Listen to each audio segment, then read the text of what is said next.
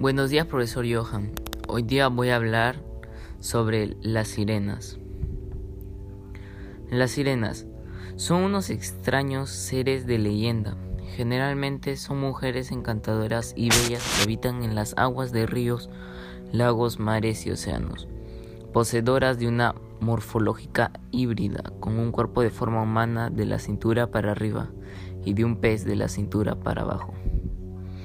Su origen es difícil de dilucidar el verdadero origen de las sirenas, dejando a un lado a las antiguas sirenas con formas de mujer ave.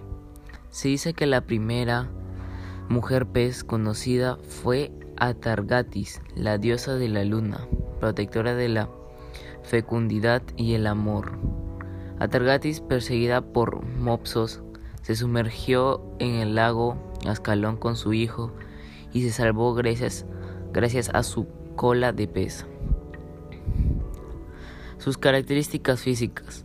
La parte superior de su cuerpo es una hermosa mujer de piel como de seda y tono bronceado y de cabellos verdosos o azulados similar a las algas.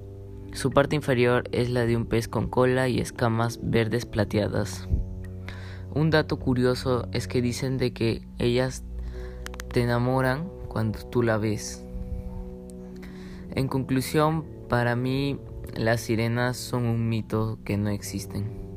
Eh, gracias.